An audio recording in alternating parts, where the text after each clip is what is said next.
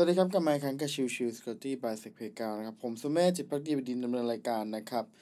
episode นี้จะเป็นส่วนของวันอาทิตย์ ซึ่งก็คือเรื่องของ Security News ในช่วงสัปดาห์ที่ผ่านมานะครับ ก็ขอเริ่มข่าวช่วงแรกเลยแล้วกันนะครับ ข่าวช่วงแรกจะเป็นเรื่องของข่าวการถูกโจมตี หรือว่าคือการการถูกแฮกนั่นเองนะครับ ก็ขอเริ่มข่าวแรกเลยแล้วกันนะครับ รัฐบาลสเปนแถลงข่าวระบุว่าโทรศัพท์ของเปโดซันเชส นายกรัฐมนตรีและมาการิต้าโลเบลส์รัฐมนตรีกระทรวงกลาโหมนะครับ ถูกโจมตีด้วยมัลแวร์เปกาซัสของ NSO Group ในช่วงประมาณปี 2021 และคนร้ายก็สามารถดึงข้อมูลออกไปจากโทรศัพท์ได้สำเร็จ ตอนนี้กำลังสอบสวนหาว่าตัวของเอ่อการโจมตีนั้นเกิดขึ้นกับตัวหน่วยงานหรือว่าตัวของ เจ้าหน้าที่ภาครัฐอื่น ๆ หรือเปล่านะครับ เมื่อปี 2021 ทาง NSO Group ถูกโจมตีจากสื่อหลายสำนัก เพราะตัวของทาง malware Pegasus ถูกใช้กับกลุ่มข่าวนักข่าวแล้วก็นักสิทธิมนุษยชนนะครับ แต่บริษัทก็ออกมายืนยันว่าจากการตรวจสอบพบว่าไม่มีการใช้งานใจการโจมตีแบบนั้นแต่อย่างใดนะครับแถลงของ NSO Group เนี่ย สับสนในตัวเอง เพราะระบุว่าบริษัทไม่รู้ว่าลูกค้าซื้อ Pegasus ไปแฮกใครบ้าง แต่บริษัทก็ออกมาระบุว่าหน่วยงานที่ซื้อไปใช้มาแวร์เพื่อหยุดกลุ่มก่อการร้าย จนตอนนี้ยังไม่มีรายชื่อที่แน่ชัดว่าเหยื่อของเปกซัสเป็นใครบ้างนะครับ ในสเปนเองก่อนหน้านี้ก็มีนักข่าวว่ามีการใช้งานตัวของเปกซัสเนี่ยถูกโจมตีเข้ามาที่กลุ่มของผู้เรียกร้องการแยกประเทศในแคว้นคาตาลัน โดยตัวมาแวร์เปกาซัสนะครับ นับเป็นมาแวร์ที่มีระดับความซับซ้อนค่อนข้างสูง ผู้พัฒนาเจาะ iOS ด้วยช่องโหว่ iMessage และก็สามารถเขียนโปรแกรมที่ซับซ้อนในตัวของการถอดรหัสภาพนะครับ เพื่อเจาะระบบการการทำงานของตัวของ OS ต่อไปได้นะครับ ซึ่งอันนี้เป็นถือว่าเป็นการโจมตีที่ค่อนข้างซับซ้อนและก็รุนแรงมากนะครับ ข่าวต่อมาก็จะเป็นทางเฮโ o คุนะครับ ยืนยันฐานข้อมูลรั่วจนทำให้บัญชี GitHub ของลูกค้าถูกแฮ็กนะครับ เมื่อกลางเดือนเมษายนที่ผ่านมานะครับทาง GitHub เนี่ยแจ้งผู้ใช้งานว่ามีโทเค็นรั่วไหลบางส่วนออกไปนะครับ โดยเพราะว่าโทเค็นเหล่านั้น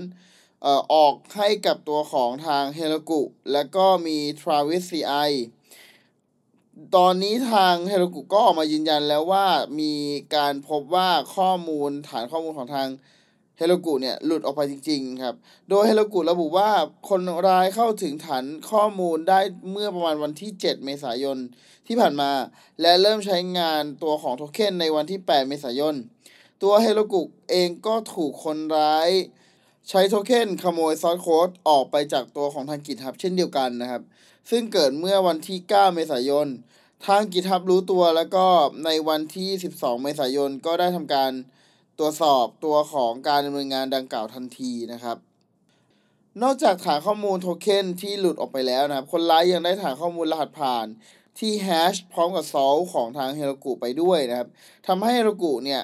ต้องแจ้งให้ผู้ใช้ reset password ทั้งหมดเลยทีเดียวนะครับ ข่าวต่อมานะครับจะเป็นเรื่องของ Discord ของฝั่ง OpenSea นะครับ ตัวของ OpenSea เนี่ยเป็น NFT Market นะครับ เป็นแหล่งซื้อขายตัว NFT ที่เรียกได้ว่าตอนนี้นะ่ะใหญ่ที่สุดในโลกนะครับ โดยในเมื่อวันศุกร์ที่ผ่านมานะครับ ก็คือประมาณวันที่ 6 พฤษภาคมนะครับทาง OpenSea นะครับ มีการแจ้งว่าตัวของระบบ Discord ของทางบริษัทเนี่ย มีการถูกใช้เพื่อสแปมนะครับ ดังนั้นเนี่ย ตัวของ Discord ของ OpenSea น่าจะถูกโจมตีแฮกเข้าไปได้ในที่สุดนะครับ โดยมีบอทอันตรายพยายามโพสต์ข้อความปลอมนะครับ พยายามหลอกให้ตัวของ User ที่อยู่ในตัวของ Discord ของทาง OpenSea เนี่ยกดลิงก์นะครับ เพื่อหลอกให้ไปที่ตัวของเว็บไซต์ phishing เพื่อจะเอาขโมยตัวของ NFT อีกทีหนึ่งนะครับ โดยเป็นการพยายามปลอมตัวของเมสเซจประมาณว่า OpenSea เนี่ยมีการร่วมมือกับตัวของ YouTube โดยมีการสร้างลิงก์ขึ้นมาว่าเป็น YouTube Genesis Mint Pass นะครับ เหมือนประมาณหลอกว่า เอ้ยเนี่ย เรามีการจัดทำ NFT พิเศษ เอ่อเราเป็นการควบรวมกันระหว่าง การทำงานร่วมกันระหว่างตัวของทาง YouTube และก็ OpenSea นะครับ ซึ่งในตัวของ Pass ตรงส่วนเนี้ยเขาทำเป็น NFT ก็คือให้คนพยายามกดเข้าไปในเว็บไซต์อีกทีหนึ่งนั่นเอง นะครับ ซึ่งตัวของ NFT ดังกล่าวเนี่ย ทางอาร์เกอร์ก็มโนขึ้นมาพวกปลอมขึ้นมานะครับ แต่ว่าด้วยความที่มันโพสต์ไปในตัว Discord ของทาง OpenSea มันก็เลยยิ่งมีความน่าเชื่อถือมากขึ้นนะครับ โดยมีการระบุว่าเออเนี่ย ตัวของ NFT ที่ว่าเนี่ย จะมินแค่เฉพาะ 100 รายการเท่านั้น ดังนั้นหากใครที่สนใจก็รีบเข้าไปกดทันที ก็เป็นการเหมือนกับเร่งให้ตัว user พยายามกดเข้าไปเพิ่มเพิ่มด้วยนะครับ อย่างไรก็ดีนะครับ แม้ลิงก์จะลบไปถูกลบไปแล้วนะครับ ก็มีคนหนึ่งระบุว่า ตัวเองเป็นผู้เสียหายจากเหตุการณ์นี้นะครับ ซึ่งหากคิดยอดความเสียหายจากราคา ขายล่าสุด มูลค่าความเสียหายน่าจะอยู่ที่ประมาณ 18,000 ดอลลาร์สหรัฐ หรือก็คือประมาณ 620,000 บาทนะครับ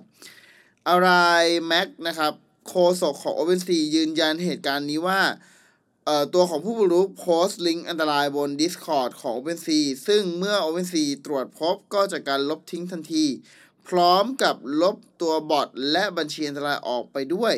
และทาง OpenSea ก็ได้แจ้งเตือนผ่านช่องทาง support ต่างๆ บน Twitter ไปแล้วว่า อย่าคลิกลิงก์ใน Discord นะครับ ตัวของทาง Max นะครับ เสริมอีกว่าตอนนี้เนี่ย OpenSea ทำการตรวจสอบการโจมตีครั้งนี้อยู่ และจะแจ้งข่าวสารที่เกี่ยวข้องกับ ตัวหน่วยงานต่างๆ อีกทีหนึ่งนะครับ ซึ่งจากผลการสอบสวนเบื้องต้นพบว่าการโจมตีมีผลกระทบจำกัด โดยทาง OpenSea รับทราบว่าตัวของ Wallet ที่ได้เนี่ยที่ได้รับผลกระทบนะครับ มีประมาณไม่เกิน 10 wallet นะครับ และสิ่งที่โดนขโมยไปมูลค่า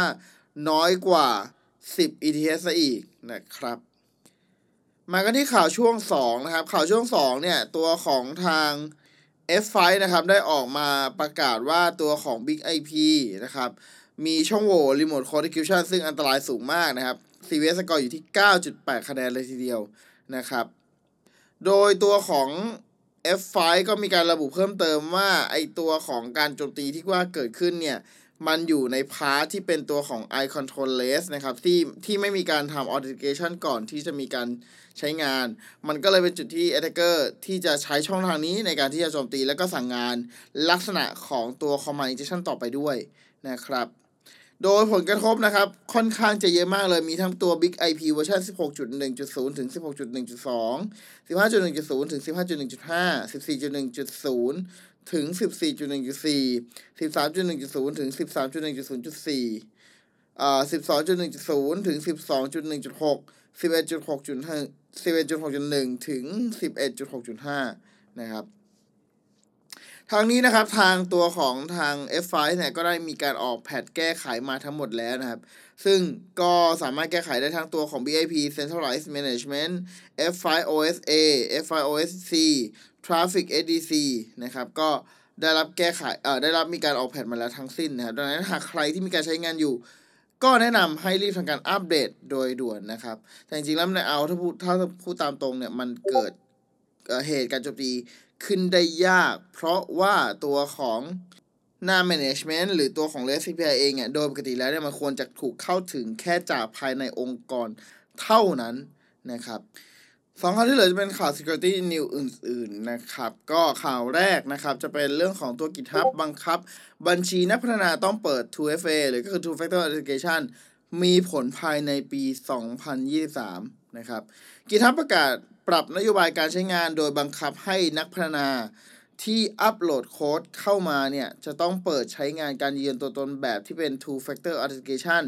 อย่างน้อยหนึ่งวิธีการมีผลภายในสิ้นปี 2023 ไมค์ฮัลเล่นะครับหัวหน้าฝ่ายความปลอดภัยของทาง GitHub บอกว่าแนวคิดนี้เกิดจากพื้นฐานว่ากระบวนการพัฒนาซอฟต์แวร์ให้มีความปลอดภัย รัดกุมทุกขั้นตอน ต้องเริ่มต้นที่ตัวของนักพัฒนาก่อนเป็นอันดับแรก เพราะบัญชีของนักพัฒนาเป็นเป้าหมายแรกและผู้โจมตีในการสอดใส่มาแวร์เข้าไปในโค้ด ทั้งนี้ GitHub ระบุว่าผลการสำรวจมีบัญชีที่เปิดใช้ 2FA อยู่เพียงแค่ 16.5%ของบัญชีที่มีการใช้งาน เท่านั้นนะครับ ดังนั้นนั่นคือจุดที่ว่าทำไมตัวของทาง GitHub พยายามจะเร่งเหลือเกินที่จะให้ตัวของ user ธรรมดาทั่วไปที่เป็น developer เนี่ย ซึ่งเป็นสาย IT อยู่แล้วนะ ถ้ามองก็อยากจะให้เอาตัวของ 2FA มาใช้ให้อย่างเคยชินที่สุดเท่าที่ไปได้นั่นเองนะครับข่าวสุดท้ายจะมาจากทางของ Google นะครับ ทางแพทนิทฮัมนะครับ ผู้ใช้ตัวของ Google Doc เนี่ย แจ้งปัญหาว่าหากผู้ใช้พิมพ์ข้อความคำว่าแอนจุดนะครับ ซ้ำๆกันครบ 5 ครั้งเนี่ย แล้ว refresh เอกสารจะพบว่าตัวของเอกสารไม่ขึ้นพร้อมข้อความ unable to load file ทาง Google ยอมรับว่าปัญหานี้เกิดขึ้นจริง และกำลังแก้ไขอยู่นะครับ เบื้องต้นเนี่ยในวันที่ 7 อันนี้ผมอัดพอดแคสต์ตอนวันที่ 7 ตอน4ทุ่มเนี่ย ก็ยังไม่มีการแก้ไขนะครับ ก็เดี๋ยวต้องรอดูกันอีกทีในช่วงต้นสัปดาห์หน้าถัดไปว่าเออเดี๋ยวมันจะมีการแก้ไขอะไรเพิ่มเติมหรือเปล่านั่นเองนะครับ โอเคพิสดนี้ก็ประมาณนี้นะครับสำหรับข่าวในเรื่อง security ในช่วงสัปดาห์ที่ผ่านมานะครับ ขอบคุณทุกๆท่านที่เข้ามาติดตามและพบกันใหม่สำหรับวันนี้ลากันไปก่อน สวัสดีครับ